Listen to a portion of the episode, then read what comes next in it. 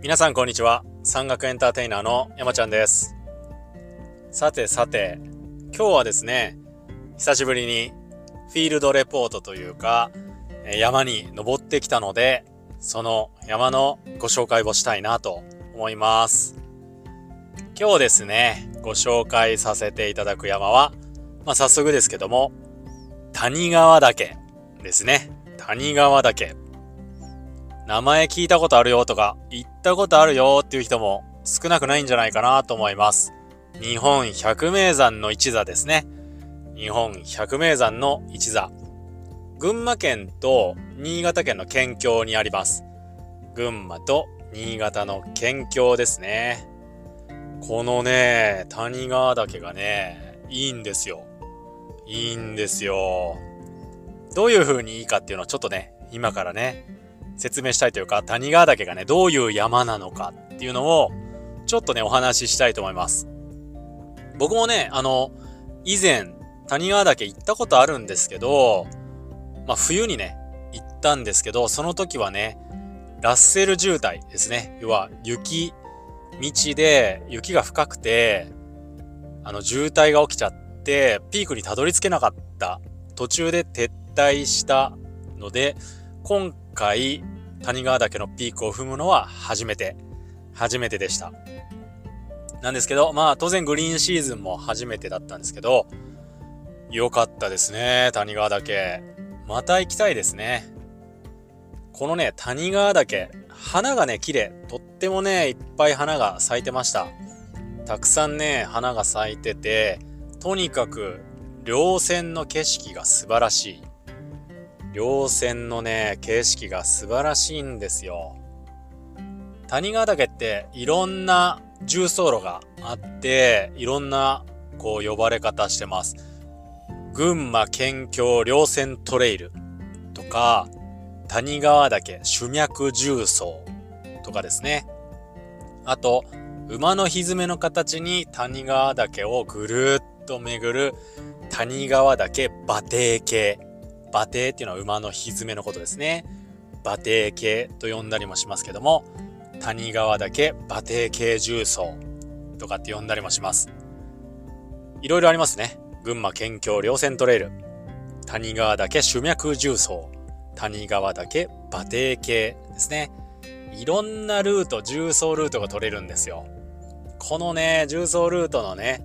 稜線歩きがね、すんばらしいです。すんばらしい。谷川岳って掃除法といってね、ピークが2つあるんですよ。ピークが2つ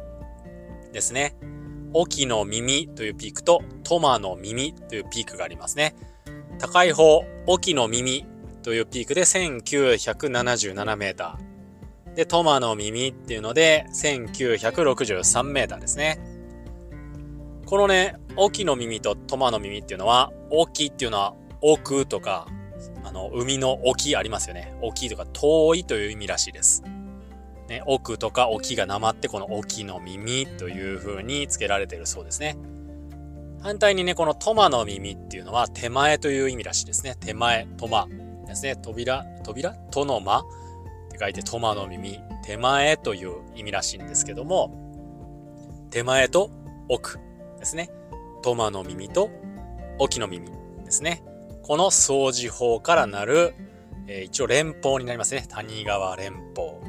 ですね。まあ今ね、ちょっとちらっと重走路の話したんですけども、一般的には、えっ、ー、と、天神尾根コースというコースが一般的で、天神平スキー場というですね、えー、群馬県のスキー場からロープウェイでアクセスできるんですよ。ロープウェイでね、ある程度ね、あのー、稜線までヒューってね、登れるんですよ。なので、結構アクセスがいい。アクセスがいい割に、すごい高度感があって、稜線の景色が素晴らしい。っていうので、大変人気の山ですね。実際今回僕もルートで重曹のルートを取ったんですけど、そのルート上では全然人に会わなかったのに、谷川岳の山頂ではめちゃめちゃ人いましたね。もうあの、普通の、ね、あの、天白装備みたいな人から、小屋装備、あともう普通に日帰りの人とか、すごい軽装の人とかね、いろんな人いましたね。結構人がいて、あ、やっぱ人気なんだなーって思いましたね。そんな感じでね、結構人気の山ですね、谷川岳。このね、谷川岳ってね、まあな、こう、今までラジオで出てきた山って、ポテンシャル高い山ばっかりなんですけど、このね、谷川岳もね、ポテンシャルめちゃくちゃ高いんですよ。僕が紹介する山ね、ほぼポテンシャル高いんですけど、めちゃくちゃね、ポテンシャル高いんですよ。どういうことかというとね、いろんな要素詰まってて、まず、谷川岳を語る上で知っておかないといけないこと。谷川岳はですね、世界で一番遭難者、死者ですね。死者の出ている魔の山と呼ばれてます。谷川岳は世界で一番死者の出ている魔の山とかね、人食い山なんて呼ばれてますね。え？そんなね、スキー場からアクセスできるような山、世界で一番人死んでるの？どんな山なん？って思うんですけども、あの、この死者が出てるっていうのは、クライミングですね。クライミングの、まあ、岩場があるんですけども、その岩場で、え多くの方が亡くなってるという、まあ、山にもなります。そうなんですよ。重走路があるのに、そこのね、まあ、崖みたいなとこにね、もう、クライマーのね、五感をね、ビシビシと刺激するようなね、顔料体があるんですよ。ちょうどね、谷川岳から一ノ倉岳という山をつなぐ重走路の東側、東側にね、一ノ倉沢とかね、こう、三、日本三大岩場と呼ばれてますけども、このね、大岩壁があるんですよ。大岩壁が。ここがね、まあ多くのクライマーが挑んだ、そして多くの死者を出した場所でもあります。なので、魔の山とかね、人食い山なんて呼ばれたりもね、しますね。一応なんかギネスのね、世界記録に認定されているらしいですね。ちょっとね、統計が古いんですけど、2012年頃、2012年頃で800人ちょっと、800人ちょっとの死者を出してます。このね、800人の死者は、世界のね、8000メーター歩、エベレストとかね、K2 とかね、8000メーター歩14座あるんですよ。14座。この14座の死者を足しても足らないらしいです。谷川岳の方がね、多いらしいです。これだけ聞いたらね、なんちゅう山やねんって思いますよね。どえらい山やなと思いますけども、それだけね、やっぱり多くのクライマーにとって魅力のある山でもあるし、挑戦の岩でもあるし、やっぱり危ない場所でもあったということで、まあ、昭和のクライミングブームですよね。昭和のクライミングブームで関東から比較的アクセスのいい、まあ、山域岩場でもあったので、まあ、多くのね、クライマーが挑んだわけですけども、その中でね、まあ、悲しい事故がたくさん起きたという場所でもあります。あの反面ね、この森林限界が1500メーター付近ってね、低いんですよ。アルプスとかで言うとね、2000メーターちょっととかね。もう南アルプスとかで言うと2700メーターぐらいまで森林限界来ないんで、この1500メーターぐらいの森林限界って低いんですけども、標高がね、2000メーターにも満たない。さっきもちょっとね、お話ししましたけども、標高ね、1977メーター、沖の耳ですね。2000メーター未満、2000メーターに満たないのに、たくさんの高山植物とか、花がね、咲くんですよ。このね、植生豊かな、この稜線っていうのも、谷川連峰ですね。谷川岳の魅力の一つでもあります。なのでね、こう、覗き、覗きというかね、こう、一ノ倉沢というところをね、このクライミングの場所を覗ける場所があるんですよ。すっごい高度感で、もうゴツゴツした岩場で、ここかーって思う反面ね、その逆サイドはね、なんかちょっとこう草原みたいなのが広がってね、花が咲いてて、わ、なんか全然景色が違うなーっていうか、バリエーションがすごいなっていう風にね、いろいろ楽しませてくれます。あの、谷川岳は冬も天神平スキー場からロープウェイでアクセスできるんで、まあ冬山入門というかですね、冬山始めたいなとか、ちょっと高度のある山に行ってみたいな人にも、まあ、おすすめというか結構ビギナーが最初に選ぶ山としても、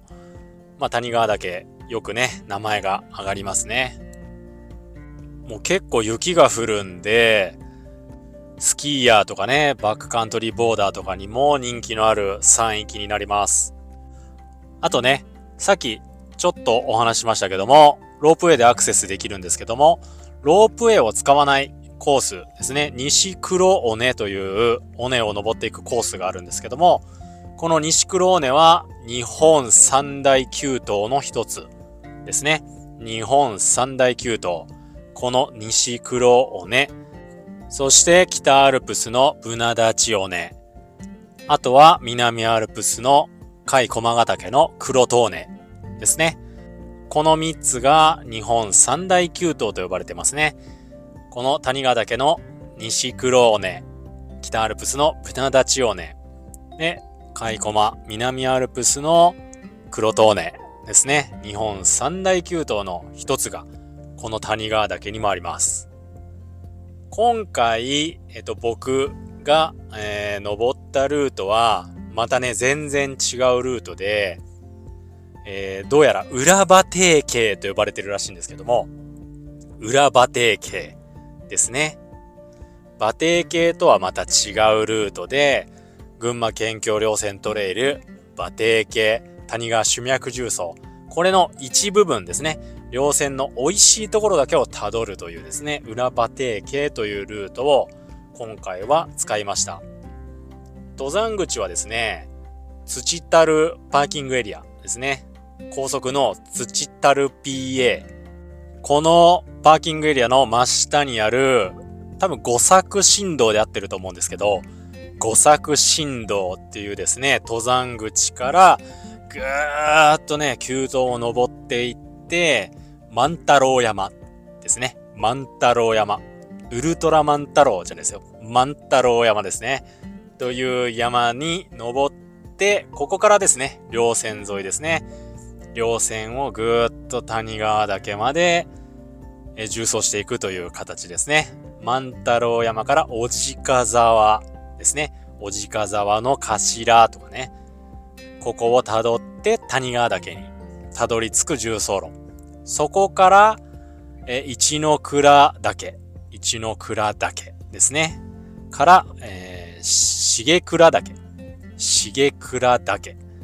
この重倉岳から、え、下山する重倉振動というですね、えー、登山道を使って、またこの土たるパーキングエリア、土たる PA の下にある、今度また別のね、この重倉振動の登山口に降りていきます。このね、ちょっと気をつけなければいけないというか、今回初めて行ったんですけど、このね、何人かこうメンバーでね、あの、今回は、あの、マンデーマウンテンハイカーズというですね、月曜日に暇な大人たちの集まりですね。マンデーマウンテンハイカーズ。月曜日に暇な大人たちの集まりチームがあるんですけども、そこに混ぜてもらってですね、えー、登山ですね、みんなで行きましょうということで、サプライズゲストという形でですね、僕と相方が、えー、変装をして、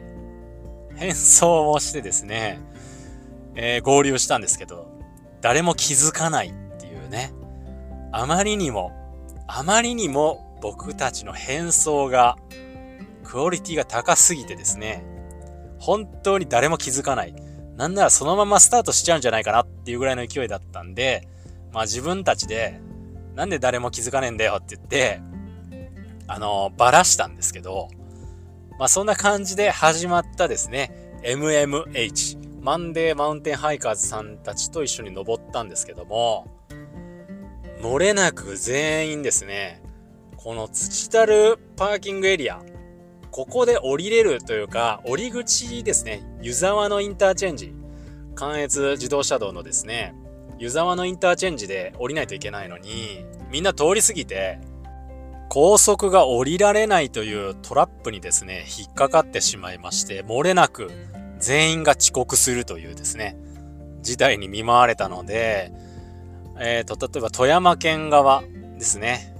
えー、北陸方面とかから来られる方、北からですね、アクセスされる方はですね、降りるパーキングエリアですね、あ、パーキングエリアじゃね、降りるインターチェンジですね。こちらをですね、ちょっと間違えないように、しっかりとですね、下調べをしてもらって、あの、行ってもらいたいなと思います。漏れなくですね、全員間違えました。通り過ぎました。本来降りなければいけないですね。確か湯沢のインターチェンジだったと思うんですけども、そこね、過ぎると、関越トンネルを越えて、水上のインターチェンジまで降りられないんですよ。かといってね、水上のインターチェンジから降りて下道で、この土たるの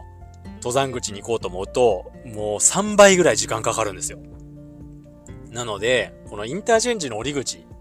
間違えないようにしていただきたいのと、あと、この五作振動の登山口行くまでは結構オフロードの道みたいなのがあって、ガタガタなんですよ、道が。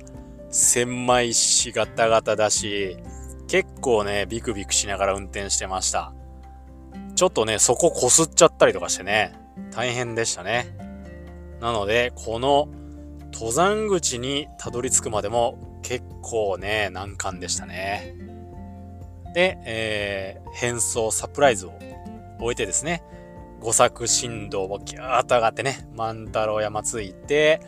万太郎山でちょっと休憩してね、麗しの重走路をブーっと歩いてくるんですよ。避難小屋もね、いくつかあって、そこで泊まったりする人もいるそうです。ただね、水場が少ないんですよね。水場が少ない。どうやら、なんかある避難小屋の近くに水場があるみたいなんですけども、ちょっとね、この時期枯れてそうというか、その水場も取れるかどうかわかんなかったので、えスルーはしたんですけども、水場がないんですよ。谷川岳の肩の小屋、ここに行くまで何も補給ポイントがないので、そこはちょっと注意していただきたいなと思います。谷川岳のね、肩の小屋は友人小屋ですね。人がいます。人がいる、営業してるですね、小屋なので、ジュースとかね、あの、お菓子とか、そういうものの販売とかもありますし、水も買えます。ので、まあ、重曹する際は、ここをちょっとベースというか、ここで補給するっていうことを頭に入れて、重曹してもらえればなと思います。で、そこから、えー、ちょっとね、鎖場とかもあって、谷川岳ね。あと谷川岳の本当に山頂から、えー、トマの耳とかね、一ノ倉に行くまでの間とかは結構やっぱりたくさんの人が登られてるんで、足場というか岩場がなんかツルツルしてました。ツルツル。なんか研磨されて滑りましたね。その辺もね、ちょっと注意が必要かなと思います。ただね、景色は素晴らしい。本当に素晴らしい。もう、ブワーっとね、稜線が広がってね、もう新山幽谷というかね、この深いんですよ、山が。この上越ですね、上越の山ってね、本当に深いですよね。どこまで見渡しても山。ちょっとね、北アルプスとかとは違う感じですよね。これがね、楽しめるんで、ぜひ、稜線歩きですね。こういろいろね、後ろ振り返ったりとかして歩いてきた道も見えますんで、そういう風にね、こういろんな360度の景色を楽しみながら歩いてもらいたいなと思います。谷川岳、ポテンシャルの高い山でしたね。あとね、谷川岳で、まあちょっとお話ししときたいのは、僕もね、谷川岳ってどういう由来なんだろうっていうので、ちょっと調べてみたんですけど、どうも、谷川岳ってもともと谷川岳の今の沖の耳とトマの耳が谷川岳じゃなくて、そのね、下というかね、横っちょにね、まな板蔵っていう山があるんですよ。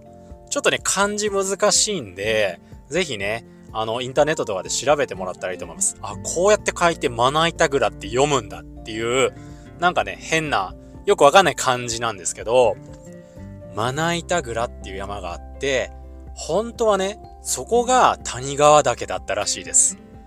そのまな板蔵が本当の谷川岳。で、今の谷川岳ですね。沖の耳とかトマの耳ですね。今の谷川岳は薬師岳。要は薬師如来様を祀ってる薬師岳と呼ばれていたそうです。なんですけども、えー、地図を作るときね、あの国土地理院の5万分の1を作るときに、えっ、ー、と、間違えて、間違えてですよ。この、もともと薬師岳と呼ばれていた場所に谷川岳って書いちゃった。この山が谷川岳ですよっていう風に表記しちゃったことがきっかけで、本来の谷川岳じゃなくて、今の場所、沖の耳、トマの耳が谷川岳となって、今のまな板蔵はまな板蔵になっちゃったっていう話ですね。もともとはまな板蔵が谷川岳でしたよっていういきさつがあるらしいです。間違えて表記しちゃったのが、そのまんま通称というかそのまんま名前になっちゃった。ずっとそれが定着しちゃったっていうのが今の谷川岳の歴史だそうです。なんかね、こういうのも聞くとね、こう背景があって面白いですよね。重曹論の途中でね、まな板蔵こっちみたいな、こあれまな板蔵ですみたいなの書いてあるんですよ。それをね、見ながらね、ああ、あいつが本間もんの谷川岳なんやっていう風にね、思いを馳せてみてもらってもいいかもしれませんね。谷川岳。本来は薬師岳と呼ばれてたそうですね。薬師岳。薬師如来様の祀られてた山。まあ、今も祀られてるのかななんか神社みたいなのありますよね。鳥居があるんですよ。トマの耳の奥に鳥居があるんですよ。ここに祠もあって、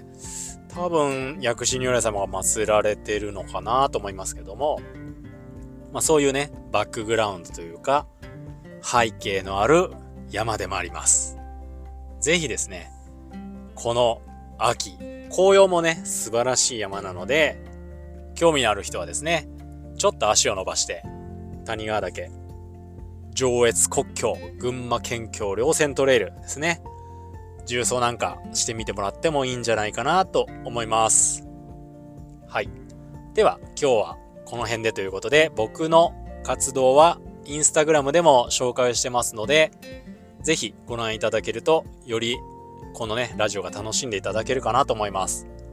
アカウント名は、55登山 2022DJAR GOGOTOZAN と調べてもらえると出てくると思います。あとね、ヤマップも公開してますので、そちらもご覧いただけると、えー、また違った内容のログとかでね、中心に記載してますんで、またね、合わせて見ていただけるといいかなと思います。yama ヤマでひらがなでちゃん。小文字で yama でひらがなでちゃん。山ちゃんと調べてもらえると、このラジオのアイコンが出てくると思いますので、ぜひフォローしていただければなと思います。いやー、よかったです。谷川岳。またね、行きたいなと思うのと、ちょっとね、冬、冬、上越国境、スキーで重走してみたいなと思いましたね。この稜線、気持ちいいだろうなと思いました。